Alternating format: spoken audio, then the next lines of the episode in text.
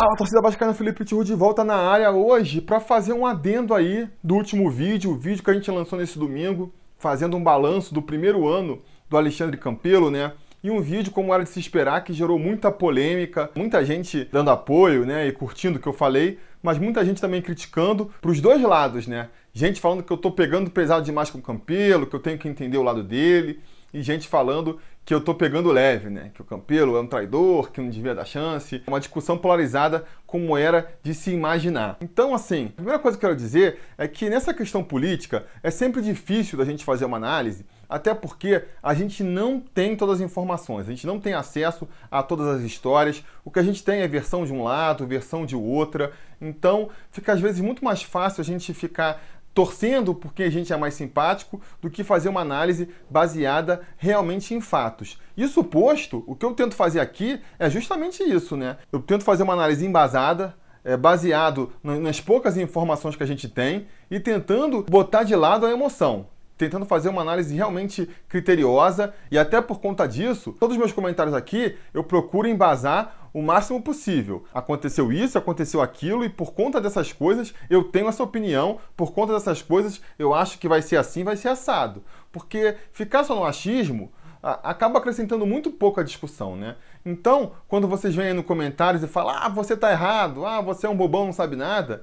Gente, isso aí acrescenta muito pouco à discussão, né? Você chegar e me ofender nos comentários, você acha que eu vou ficar triste? Ah, meu Deus, alguém que eu nunca vi na vida tá me xingando na internet? Isso pra mim não afeta nada. Se é esse o objetivo, cara, se isso fosse me afetar, eu nem tinha criado um canal no YouTube e muito menos estaria aí há cinco anos com ele no ar, né? Se a ideia do seu comentário é fazer eu mudar de opinião, estamos abertos aí para discutir. Eu acho que com certeza a gente evolui e muda de ideia conversando mesmo, mas para você fazer eu mudar de opinião, você tem que me trazer algum fato que eu não estou sabendo, algum ponto de vista que eu não tinha observado, sabe? Montar um argumento que me faça mudar de ideia. Chegar e falar só que eu estou errado, ou chegar e, e só me ofender e achar que com isso eu vou, vou mudar de ideia, aí é um pouco demais, né? Inclusive, é por causa desse pessoal que vem com argumentos, né, e, e, e vem levantando hipóteses, que eu resolvi fazer esse segundo vídeo, porque apesar da meia hora que eu gastei no vídeo de ontem, eu acho que ficaram pontos meio em aberto aí, pontos que não ficaram muito claros, então a gente vai discutir nesse vídeo de hoje. Uma coisa que eu vi muito é gente assumindo, toda vez que eu faço uma crítica ao Campelo, assumindo que eu estou defendendo o Brant. E, gente, uma coisa não tem nada a ver com a outra. Eu acho que a gente tem que parar com essa polarização, essa dicotomia, como se eu só houvesse duas opções, né? Se você é contra o Campelo, você logo é a favor do Brant. Se você é a favor do Brant, você logo é contra o Campelo. Eu acho que não é por aí. As possibilidades são inúmeras. Claro, na última eleição, né, se o Campelo não tivesse aí dado aquela passada de perna, o presidente seria o Brant. Mas, para o futuro, não quer dizer que na eleição de dois mil e vinte, esse vai ser o confronto novamente. Pode aparecer um outro candidato pela Chapa Sempre Vasco, pode aparecer um outro candidato por uma outra das tantas correntes políticas que tem no Vasco. Tem Médio Vasco, Vasco B N D E S, Vasco Petrobras, Cruzada Vascaína. Tem um monte de corrente política no Vasco aí, todas com capacidade de lançar seu próprio candidato. Então ficar achando que as soluções do Vasco se limitam a Brant, Campelo e Eurico é reduzir demais a possibilidade, né? Agora, eu não vou ficar criticando o Brant aqui em relação ao Campelo, porque o Brant não virou presidente. Se o Brant fosse o presidente, se o Brant estivesse aí há um ano na frente do Vasco, a gente poderia estar aqui analisando o que, que ele fez de certo, o que, que ele fez de errado, o que, que ele deixou de cumprir, o que, que ele cumpriu da promessa de campanha dele. Enquanto isso não acontece, se isso não acontecer, a gente tem poucos argumentos para criticar para um lado e para o outro, né? A gente não pode nem tanto falar que se o Brant tivesse eleito, o Vasco estaria a mil maravilhas, como se o Brant tivesse eleito, ele estaria fazendo a mesma coisa que o Campelo. A gente não tem como argumentar. Então vamos tirar o Brant aí da conversa. Eu acho que é, é, é enfraquece no discurso. Sempre que você critica o Campelo, vem alguém criticar o Brant. Como se é, apontar defeitos do Brant minimizasse os problemas do Campelo. O presidente do Vasco é o Campelo, é nele que a gente tem que se concentrar. Para elogiar e para criticar. Eu, inclusive, quase não falei no nome do Brant. Na, em meia hora de vídeo, vocês podem ver que eu mal falei no nome do Brant. Eu só falei o nome dele mesmo na hora de explicar como o Campelo chegou ao poder, porque aí não tinha como a gente deixar de falar, né? O Campelo chegou dando uma pernada no Júlio Brant, sim, essa é a verdade, não tinha como não falar isso. E aí, nesse ponto, muitas pessoas vieram argumentar que não é bem assim, porque o Júlio Brant não é um santinho, o Júlio Brant provocou o Campelo. E aí, é o que eu já falei outras vezes, vou repetir aqui. Não estou falando que o Júlio Brant é um santo, não estou falando que o Júlio Brant é o herói, inocente, traído ou não. Mas independente da postura do Júlio Brant, a atuação do Campelo, a forma como o Campelo fez para chegar ao poder, foi sim muito errada do ponto de vista moral. Como eu digo sempre, não foi uma traição do Campelo ao Júlio Brant. Foi uma traição ao vascaíno, ao torcedor vascaíno e principalmente ao sócio vascaíno que votou na chapa esperando que a sua vontade fosse realizada. Porque por mais que o Júlio Brant tenha feito todas as sacanagens possíveis com o Campelo, isso não é justificativa para o Campelo ir e se juntar com o Eurico Miranda para poder chegar ao poder derrubando o Júlio Brant. O que ele devia ter feito é o que ele falou que ia fazer na véspera da eleição no Conselho Deliberativo, né? O que já demonstra, aliás, a falta de caráter aí. Ele, na noite anterior à eleição,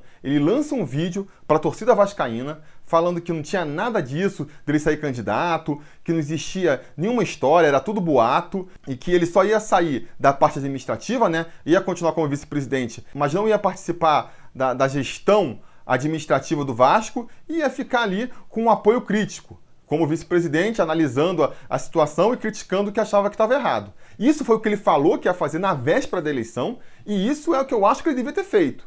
Inclusive, eu, inocente na época, defendi que o Campelo estava certo, que não tinha nada de traição, o Campelo não estava gostando dos rumos que o Júlio Brant estava tomando, decidiu sair da administração e ficar ali com uma postura mais crítica. Se ele tivesse feito isso, eu ia estar batendo palmas aqui para ele até hoje, ia estar considerando uma atitude até nobre dele. Mas não foi isso que aconteceu. A gente sabe hoje que ele mentiu quando lançou aquele vídeo, ele mentiu porque já estava naquela época articulando pelos bastidores para se lançar como presidente, articulando com grupos do Eurico Miranda, porque muita gente vem falar também que não tem união nenhuma. Claro que teve, gente. Pelo amor de Deus. Toda a chapa do Eurico Miranda vota em peso no Alexandre Campelo, termina a eleição gritando Eurico, Eurico, e vocês querem me dizer que não foi nada combinado? Que tudo aconteceu ali no, no calor do momento, as coisas foram se desenhando de maneira espontânea no momento da eleição?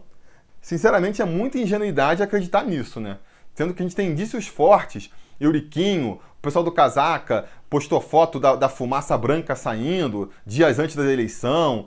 Todos os indícios, o pessoal do Eurico Miranda em nenhum momento fez questão de esconder que houve um acordo, que houve sim um movimento dos bastidores para lançar o Campelo como presidente. Então ficar hoje dizendo que o Campelo não teve acordo com o Eurico Miranda, sinceramente, é, é fechar os olhos para a realidade. Ah, você acha que o Campelo é um pau mandado do Eurico então, Felipe? Não, não acho. Não acho que nem uma coisa nem outra.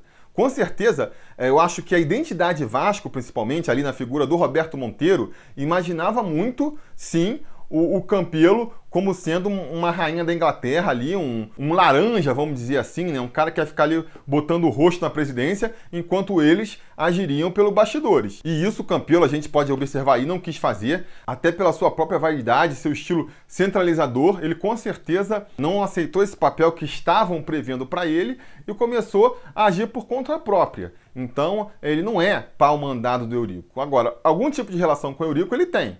Algum tipo de acordo eles fizeram lá, que a gente não sabe até que ponto foi respeitado ou não, porque de acordos também a gente sabe o Campelo não é muito afeto a seguir na linha, que, que estremeceu a relação ali. Mas, mal ou bem, a gente viu recentemente no final do ano aí, o Eurico contestando o balanço que o Campelo apresentou em abril, falando que o balanço que vale é o dele, apresentando um balanço todo louco, todo é, mal aconchambrado lá. E o Campelo, o que, que ele fez? Ele não questionou o balanço do Eurico. Botou a viola dele no saco, se omitiu de fazer opinião, se omitiu de votar e tentou encontrar um acordo ali, tentou encontrar um caminho que não batesse de frente com o Eurico. Por que essa postura? Ele que defendia tanto nas eleições que ia ser contra o Eurico, que não acreditava na postura do Eurico, não sei o que lá. Depois que se elegeu, ficou todo mansinho com o Eurico, não faz mais nenhuma crítica ao Eurico, sempre vem naquele papo, ah não, ele é um dos poderes do clube, nunca mais criticou o Eurico de frente. Vocês acham que é tudo coincidência?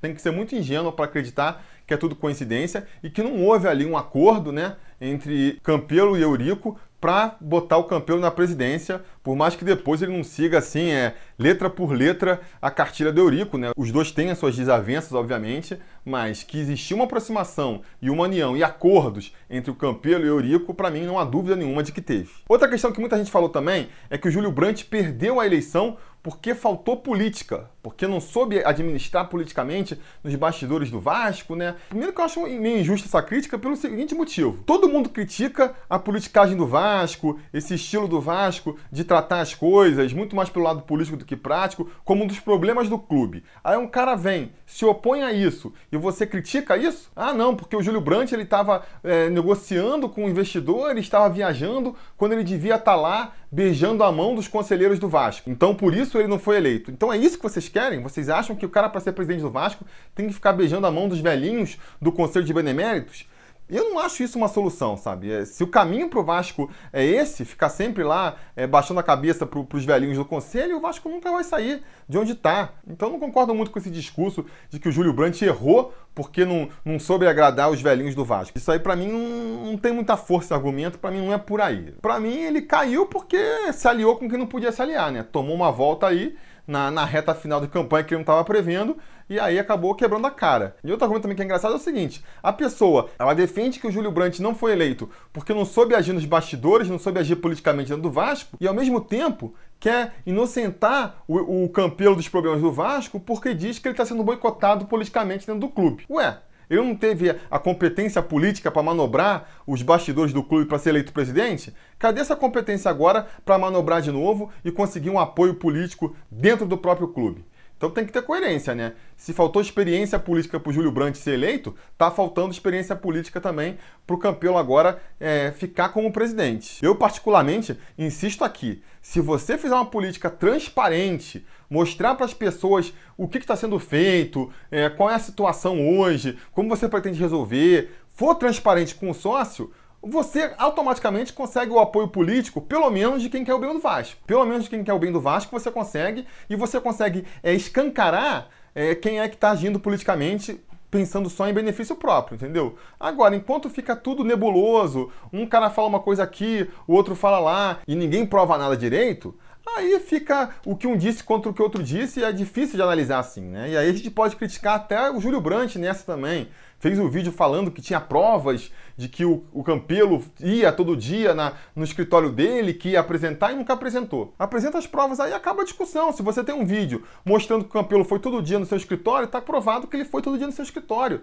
Agora, ficar ameaçando e não apresenta, não faz sentido. O Campelo também foi criticado pela venda do Paulinho, aí foi lá com as caixas de papelão para dizer que estava tudo claro. Se está tudo claro, pega esse, essas caixas de papelão, bota tudo na internet, publica no site do clube para todo mundo ver, e tá encerrada a discussão. Tá lá o documento público para todo mundo analisar. Então, assim, a transparência, para mim, é o caminho para conseguir pacificar mais o clube. Enquanto não acontecer isso, vão acontecer brigas internas. Outro argumento que o pessoal também usou para defender o Campelo foi de que ele está reduzindo a dívida do Vasco, que só por conta disso ele já seria um bom presidente para o Vasco. Eu acho que pode ser, pode ser. Agora, eu vou esperar um pouco. Eu vou esperar um pouco, porque todo presidente em exercício do Vasco fala que está diminuindo a dívida do Vasco. E aí, no final, a gente vai ver que não é bem assim, né? O Dinamite sempre se defendia lá na questão financeira, que um dos problemas de caixa do Vasco era a herança maldita e que a administração dele estava lutando para equacionar essas dívidas. E aí, de repente, ele sai da presidência e a gente vê que tem um monte de dívida que ele criou também.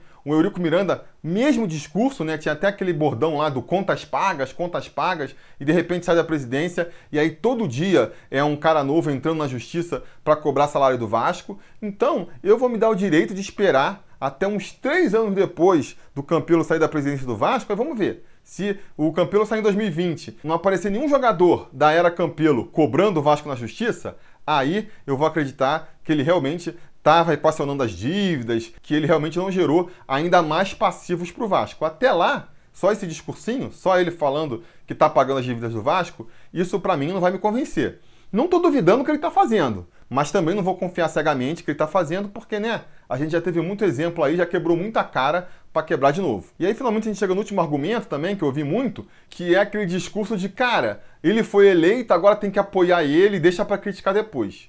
Eu sou contra esse tipo de argumento, já falei várias vezes aqui. Até concordo que a gente não pode ter implicância com ele, né? E criticar tudo, independente é, do que seja, sem analisar antes se foi bom ou se foi ruim para o Vasco. Procuro tentar ser o mais isento possível aqui nas minhas análises. Agora, tem que criticar sim, tem que esperar terminar o mandato para criticar? A gente tinha que esperar terminar o mandato do Eurico para criticar o Eurico? Depois que terminou o mandato, já não adianta mais nada. De que, que adianta agora criticar o mandato do Eurico, a administração do Eurico? Ele não está mais lá, não tem mais como consertar. As besteiras que ele fez já estão tendo que ser consertadas agora mesmo. Agora não adianta mais. Então a crítica, eu acho que ela tem que ser feita pontualmente, sim. Isso aqui eu acho que está errado, isso aqui eu acho que está certo, eu acho que o caminho é esse, você está indo pelo caminho de lá. Por mais que existam pontos que fiquem abertos, que a gente só vai saber mais no futuro se fez o certo ou não. Como é o caso, por exemplo, da dívida, das pagas aí, que eu estou dizendo, né? Só no futuro a gente vai saber se realmente foram feitas ou não essa, esses pagamentos da dívida, né? E eu terminei o último vídeo e vou terminar isso aqui também, deixando a conclusão final sobre a administração Campelo em aberto, né? Com certeza, eu falei no último vídeo e vou repetir agora. O Campelo é, usou a justificativa nesse primeiro ano lá, da herança maldita, né? De que era muito complicado e de que ele ia arrumar o clube aos poucos. Essa foi a justificativa quando ele assumiu o clube. E eu tô dando o benefício da dúvida para ele nesse sentido. Eu acho que ele podia ter entrado um pouquinho melhor preparado, né? Porque já sabia que ia encontrar um caos, então tinha que vir preparado. E não chegar a ah, me dar um ano para eu arrumar o caos. É, ainda acho que ele entrou muito despreparado, mas beleza, tô dando o benefício da dúvida. E é por isso que eu falei, vamos esperar aqui mais um ano, né? Porque, segundo o próprio Campelo, esse ano de dois mil e dezenove seria o ano da virada. Seria o ano quando a gente começaria a ver o resultado aí do, do trabalho de reformulação do, do Campelo. Então vamos esperar para ver, vamos esperar. Agora, já está entrando aí no segundo mês do ano e, e várias coisas que a gente esperava que fossem estar encaminhadas não estão ainda, né? A gente ainda não tem um patrocínio master, o plano de sócios ainda tá, foi lançado aí, mas ainda está tropeçando. Então vamos ver. A, a visão aqui sempre vai ser crítica, mas eu vou estar sempre aberto também para defender o que eu acho que está sendo certo, para elogiar o que eu acho que está sendo feito certo e, eventualmente, até mudar de opinião, beleza? Então, eu repito no último vídeo, eu repito agora. No final do segundo ano, nós vamos fazer de novo uma análise da administração Campelo e aí eu acho que a gente vai poder, já passando dois terços da administração, ter uma visão mais clara do que ele vai conseguir fazer ou não. E até lá a gente vai ficar batendo sim, vai ficar martelando no que a gente acha que está errado. Beleza, galera? Digam aí o que vocês acham, se eu deixei mais claro aí é, esses pontos. Digam o que vocês acham dessa ideia. Vocês acham que vale a pena eu ficar fazendo esses adendos sobre vídeos, discutindo com vocês os assuntos que acabam sendo levantados nos comentários? Aqui é uma maneira de trazer a discussão para todo mundo e não ficar resumido só lá no, na caixa de comentários, que eu acho que poucas pessoas acabam lendo. Enfim, deixem um comentário de vocês por aí. Não se esqueçam, se vocês curtem o Sobre Vasco e querem que a gente continue fazendo vídeos aqui todo dia, cada vez melhor, cada vez mais vídeos, é, considerem ou se tornarem um apoiador do canal lá no Apoia-se, a partir de cinco reais você já ajuda a gente, ou então se tornando um membro da gente aqui no próprio YouTube, a partir de oito reais, das duas maneiras você vai estar ajudando a gente a fazer sempre vídeos maiores e melhores, beleza? Não esqueça também de curtir o vídeo, assinar o canal, a gente vai se falando.